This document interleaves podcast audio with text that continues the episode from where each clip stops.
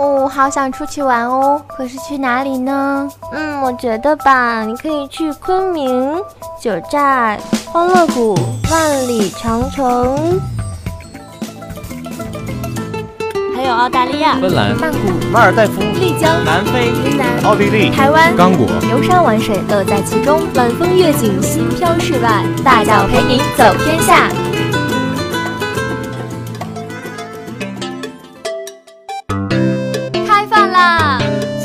粉条、桂林米粉、放酱料、黑秋阳、四川的夫妻肺片和麻婆豆腐，让听觉开启你的味觉，把快乐带进你的晚餐，绝对的味觉刺激，快乐的饮食享受，吃遍天下美味，好吃听得见。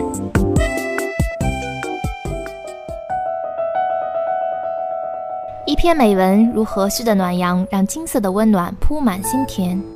一本好书似山涧的清泉，让清澈的泉水在心底流淌。阅读改变生活。今天你读书了吗？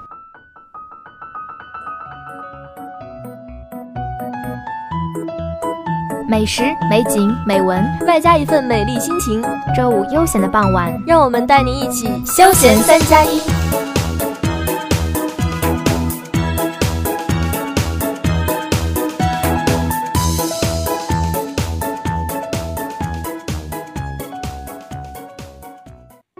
天星期五，休闲我做主。Hello，大家好，我是松露。我是珊珊。时间过得真快呀，又到了星期五，我们休闲三加一将陪伴你度过轻松惬意的时光。今天的这期节目呢，我们大脚走天下就继续我们的帝都之约，带大家，特别是刚刚返校的学弟学妹们，感受北京这座古城的旧韵。今天让我们先品味一篇由白落梅写成的《城南旧韵》，然后我们就将带大家走进最最正宗的老北京胡同，一起感受胡同里那些美好时光。城南，一个情意深重的称谓，会让人刹那间跌进怀旧的空间里，蒸腾一种古朴的气氛。梦里的帝王成了平民，脱去龙袍就是布衣，卸下高贵，回到朴实。你发觉人生原本就是冷暖交织，五味俱全，在老去的光阴里怀念一段城南旧事，就像在天涯行途里找到了故乡，一样的亲切朴素，一样的感人肺腑。北京的城南是一本记载了人情百味的线装书，是一张诉说着黑白往事的老照片。是一本落满了时光尘埃的民俗画，也是一部演唱着京腔京韵的老戏曲。城南的故事，有的落进茶馆的杯盏里，有的响在戏园的鼓锣中，有的晒在四合院的晾衣杆上，还有的钻进胡同里的烟雨里。这里仿佛从来没有过客。走进城南，你就绣在这道原始古老的风景里。感觉自己是地道的北京人，祖祖辈辈生活在城南，生活在皇城的脚下，从来不曾有过离开。于是，你拥有了城南人的性格，你坚守着这份古旧的灵魂，不想被潮流惊醒。在历史滚滚的车轮下，城南也有过许多的变迁，可是市井生活中的民心民风一如当年。走进胡同，犹如翻阅历久弥醇的往事，一种熟悉的温暖扑面而来。阳光将飞扬的尘土抖落在瓦片间，你守望着这份被岁月浸染的古老，甚至迷恋于墙角刚刚萌生出的一点苔痕。这样的古巷仿佛没有尽头，有来往的路人与你擦肩，他们行色匆匆。可是，却一生也走不出这嘈杂的胡同。那有着一双灵秀眼睛的女孩，可是城南旧事里的小英子。她明亮的目光牵挂着童年至真的记忆，一瓣馨香打动万千行人。那拉着洋车在风里来去的人，可是骆驼祥子。城南人坐在车上，做着自己的梦，而他梦着拥有一辆人力车。无论他们的梦是圆满还是破碎，他们都是一群离不开城南的人。这里汇聚了布衣平民，居住了一些梨园戏子，也不乏贩夫走卒，甚至还有许多的烟花女子。然而，不能因为生命的平凡卑微而扭曲他们的人生，将他们从历史的记忆中抹去。因为陋巷的凌乱中，也隐藏着许多贵族的血统、高雅的灵魂。这里收存过雪中送炭的温暖，拔刀相助的情谊。沉浸于此，当感染到更多真实的人情味。这里的烟火很繁密。而你却无法抗拒这样烟火熏染的世俗，伫立于嘈杂的人流间，还可以沉静的思考，发觉这么多年所追求的，并不是一种与世无争的雅意，而是一种素朴和谐的人生。布衣的城南是一个可以安放灵魂、可以托付华年的地方，看似烟尘弥漫，却又将一切置身度外。一座古老的茶馆会唤醒你内心某种怀旧的情绪，迈过岁月的门槛，看到老舍的影子。茶馆的木质桌椅古旧盎然，却又被客人用光阴擦亮，明净无尘。品尝一壶用故事浸泡的清茶，像是品尝百味人生。那清淡的茶香，比浓郁的烈酒更能醉人。在这里，可以尽意地释放郁积于心中的孤独，亦可以在喧闹的人群中独自享受寂寞。这是灵魂的驿站，你可以毫无顾忌地虚度昨天，消磨今日，蹉跎明天。曾经拥有与失去的都不再重要，因为没有谁会与你计较。这一刻，这熏然醉意的一刻，彻底的属于你。在城南，还散落着许多大大小小的老会馆，他们演绎了无数的风云故事，关注了太多的梨园旧梦。在城南的戏院里，品味着市井文化，同样透过一块帘幕，又可以欣赏到皇城的文化。走进城南古老的巷陌，在云水的过往里追忆一段京华遗韵。寻觅京剧里的那些英雄，他们用脸谱、唱腔、台步、水袖、身段等舞台艺术征服人心，同时也超越自己。戏曲的魅力是让那些死去的英雄、老去的故事在戏中得以复活，重新去倾注生命，滋养性灵。一段《霸王别姬》造就了梅兰芳这样的旷世名角。其抑扬顿挫的唱腔，成熟圆润的技艺，曼妙多姿的风采，曾经轰动京城。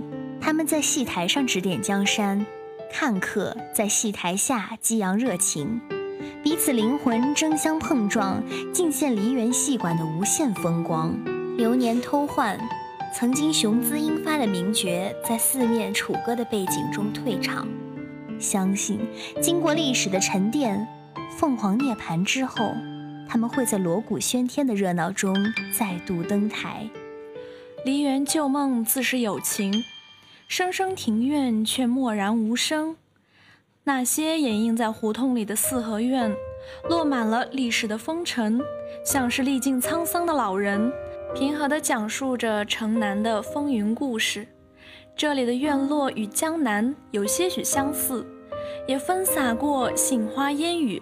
收藏过朗朗月光，却又不同于江南，少有一份曲径通幽，更含一份京城的简洁大气。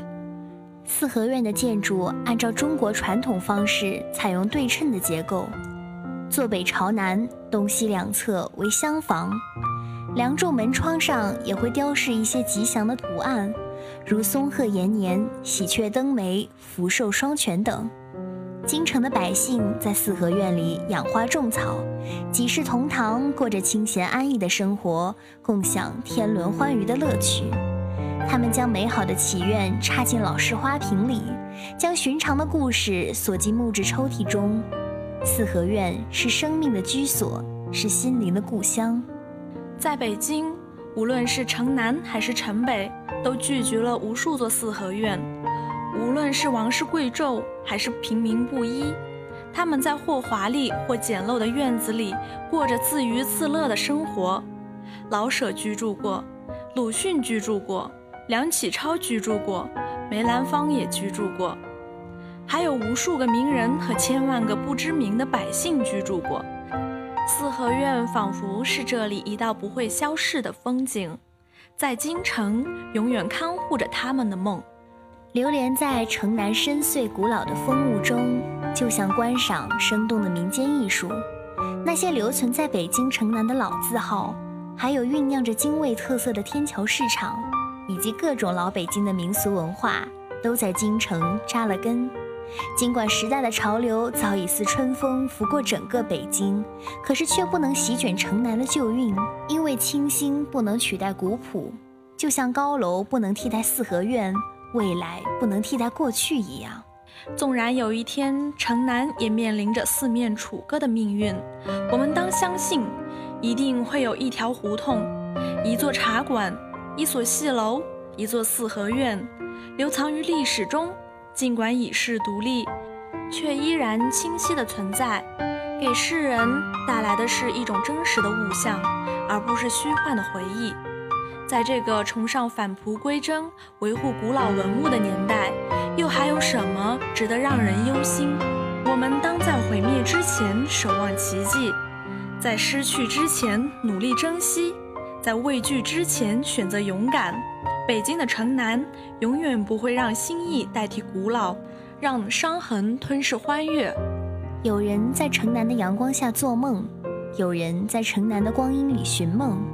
你在城南讲述着过往的故事，而将来又有人讲述你的故事。在这份古老的美丽里，连轮回都值得欣慰，因为消逝的可以重来，离散的可以再聚。在城南那条幽深的巷陌，不知是谁唱着“长亭外，古道边，芳草碧连天”的歌曲，一首送别，牵引出沉积在心中的感动。你带着心来，用迷蒙的眼目湿润远方的风景。送别有易水送荆轲的悲壮苍凉，有折柳寄故人的温暖情意。城南的送别却是知交半零落的怅然，浊酒尽余欢的清寒。时光将年华打磨，时光却不曾老去。你看，城南还是当年的城南，旧事还是昨天的旧事。多少人？春欢畅的时辰，爱慕你的美丽，假意或真心。只有一个人还爱你虔诚的灵魂，爱你苍老的脸上的皱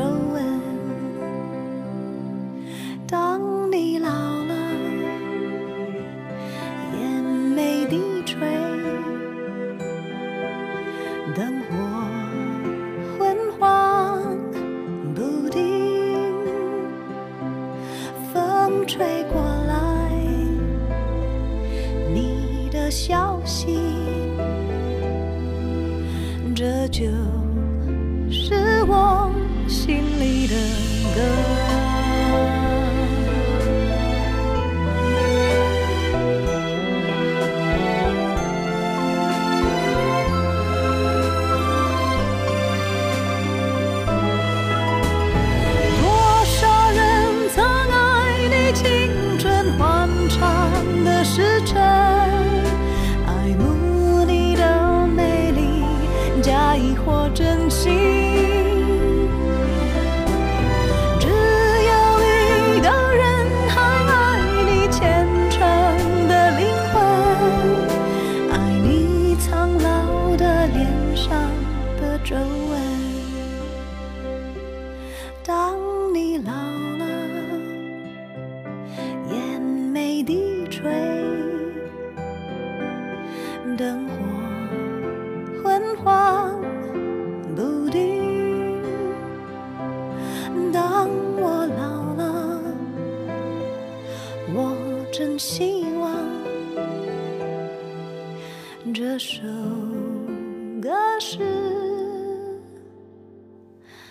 唱给你的。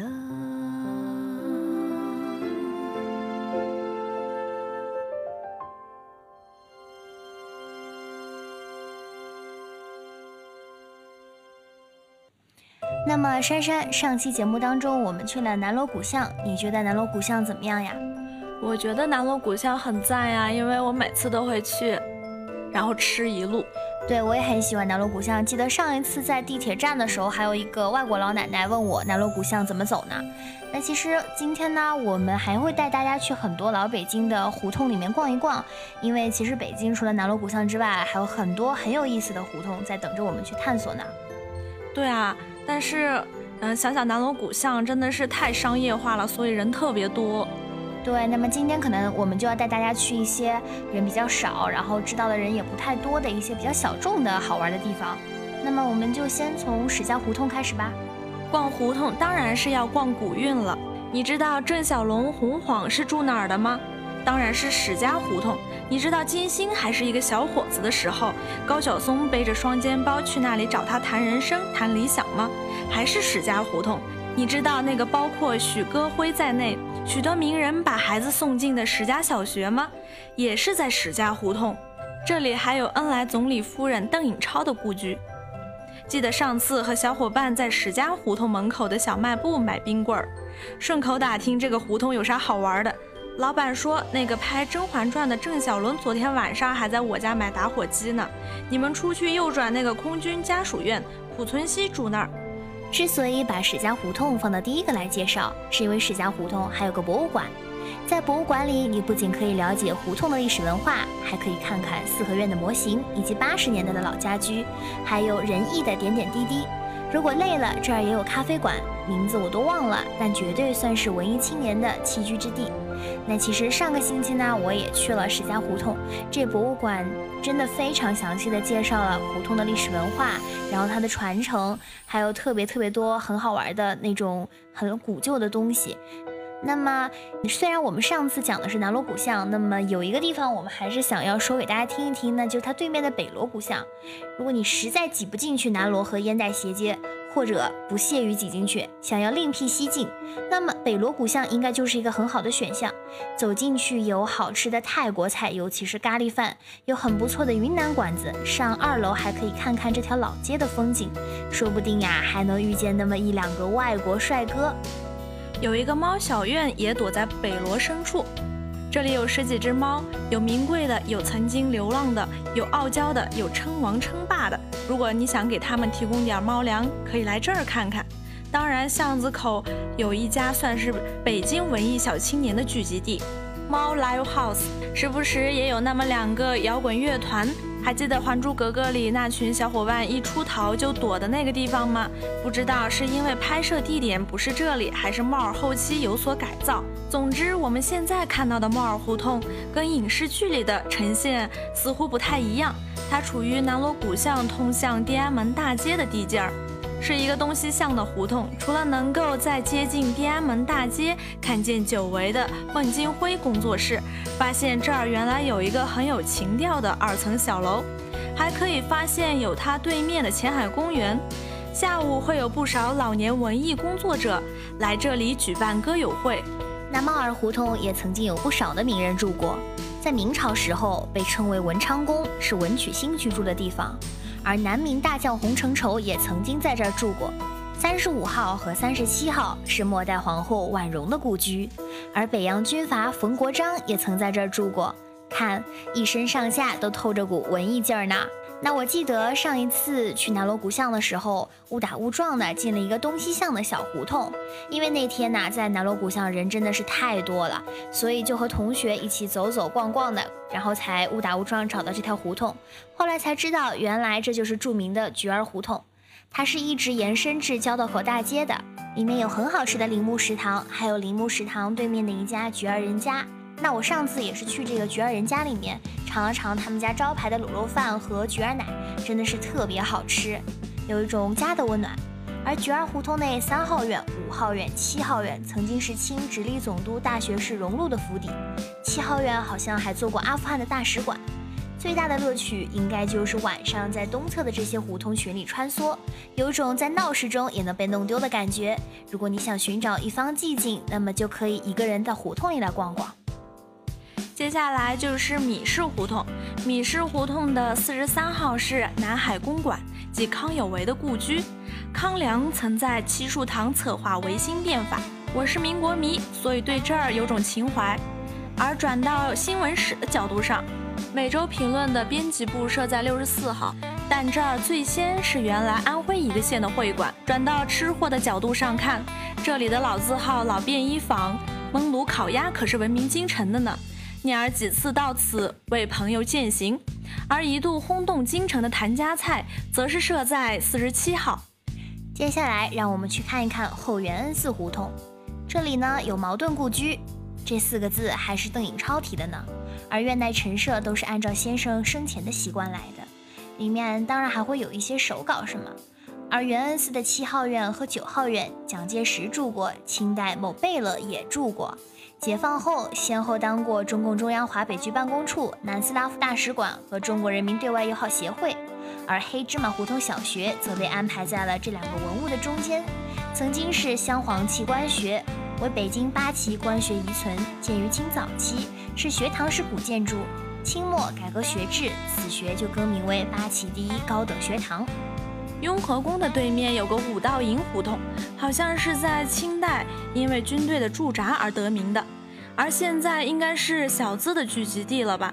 对于五道营，晚上来或许更有韵味些，有些清吧，也有一些 live house，还有一些纯粹的咖啡馆，清静却美好。还有些别有趣味的人在这儿开了一两家古着店。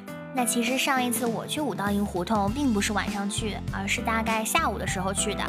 我到那儿的时候就觉得这是一条当时觉得挺清静的一条胡同，然后随便就进了一家那种甜品店吧，去吃了下午茶，然后真的特别的好吃，也是一个非常适合吃货们去的地方呀。那你还记得信乐团的《北京一夜》吗？信是这样唱的：不敢在午夜问路，怕走到了百花深处。人说百花的深处住着老情人，缝着绣花鞋。老舍这样说过。胡同是狭而长的，两旁都是用碎砖砌的墙，南墙少见日光，薄薄的长着一层绿，高处有隐隐的几条蜗牛爬过的银轨。往里走略觉宽敞一些，可是两旁的墙更破碎一些。顾城叹道：“百花深处好，世人皆不晓。小园半壁阴，老庙三尺草。秋风未曾望，又将落叶扫。”此处胜桃源，只是人将老。在百花深处，有北京最早的几个录音棚之一的百花录音棚。当年不少音乐人在这里折腾过音乐，折腾过梦想。唐朝的唐朝和何勇的垃圾场都出自于此。时间总是过得这样快，今天的休闲三加一就到这里就要结束了。那么今天的节目里，我们带大家走进北京，走过城南，走入胡同，去感受了老北京那一份古韵。最向往是在一个悠闲的下午，静静地走进一条老胡同，寻访那些永远不会淡退和遗忘的记忆，慢慢走，慢慢赏，静静地寻找自己的好时光。第二部分的介绍出自《北京又不是只有南锣鼓巷》，我们重新来数八大胡同。原文作者是简书作者音阶的八十八种情绪。感谢原文作者，感谢导播芥末，编辑松露，我是播音珊珊。我是播音松露，感谢您的收听，我们下期再见。